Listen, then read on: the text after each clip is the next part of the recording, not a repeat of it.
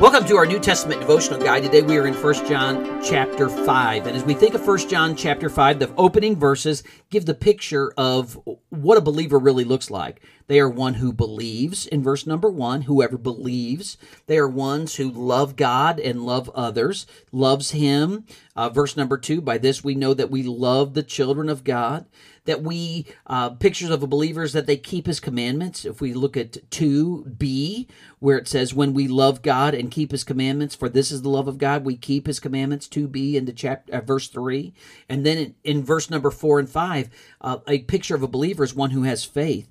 He says uh, for whatever is born of god overcomes the world and this is the victory that has overcome the world our faith. So having faith this is the picture of a believer. Then in verses 6 through 13 it shows us the one that we are called to believe. This is he who came by water and blood, Jesus Christ. Now, the picture of Jesus coming by water is a picture of his baptism. In Matthew 3:17, remember that God the Father spoke at his baptism and declared Jesus to be the son of God. He came by water, declared that he was the Son of God, and then he came by blood. That's the picture of, of the cross, where he died on the cross for sin. And remember, when Jesus was on the cross, there was the earthquake, the veil of the temple was torn in two, and even the centurion proclaimed that truly this was the Son of God. And then we find that the Holy Spirit bears witness as well. Water and blood, and then the end of verse 6. And it is the Spirit who bears witness because the Spirit is truth. But then we see the witnesses in heaven, verse number 7. The witnesses in heaven are the Father, the Word, and the Holy Spirit. Obviously, God the Father, we find God the Holy Spirit. Then we find the Word. Matthew 24 35 says, Heaven and earth shall pass away, but my word shall not pass away. Even Jesus in John 1 1 is called the Word. And then again, we have this witness in ourself. Uh, verse number 10, he who believes in the Son of God has the witness in himself. That again is the working of the Holy Spirit. And he who does not believe God has made him a liar because he's not believed the testimony God has given us of his Son. So there's the call of the one that we are to believe. And he summarizes this up in verse number 11 through 13. Hey, God has given us eternal life. This life comes through his Son. And then verse 13 These things I have written to you who believe in the name of the Son of God, that you may know that you may know that you have eternal life and that you may continue to believe in the name of the Son of God.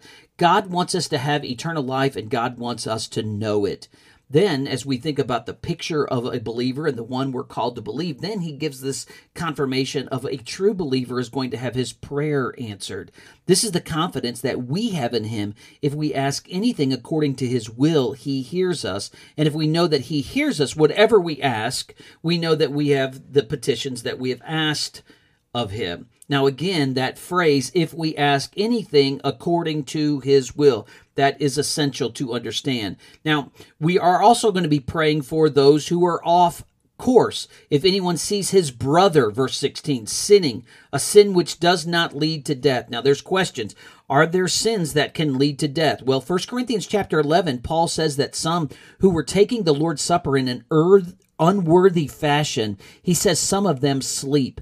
In Acts chapter 5, the opening verses, when Ananias and Sapphira, part of the early church, members of the early church, when they lied to the apostles, when they lied to the church, when they lied to God the Father and the Holy Spirit, then the Bible shows that God took their life. So the picture is is that yes, there are sins that can lead to death, but we're to pray and to seek uh, those who get off course. Then in verse number 18, we find that there is the picture again that we as believers are not to practice sin. We know that whoever is born of God does not sin, not continually going to live in that.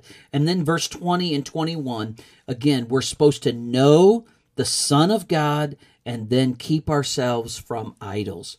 What a challenge the book of First John has been to our spiritual life.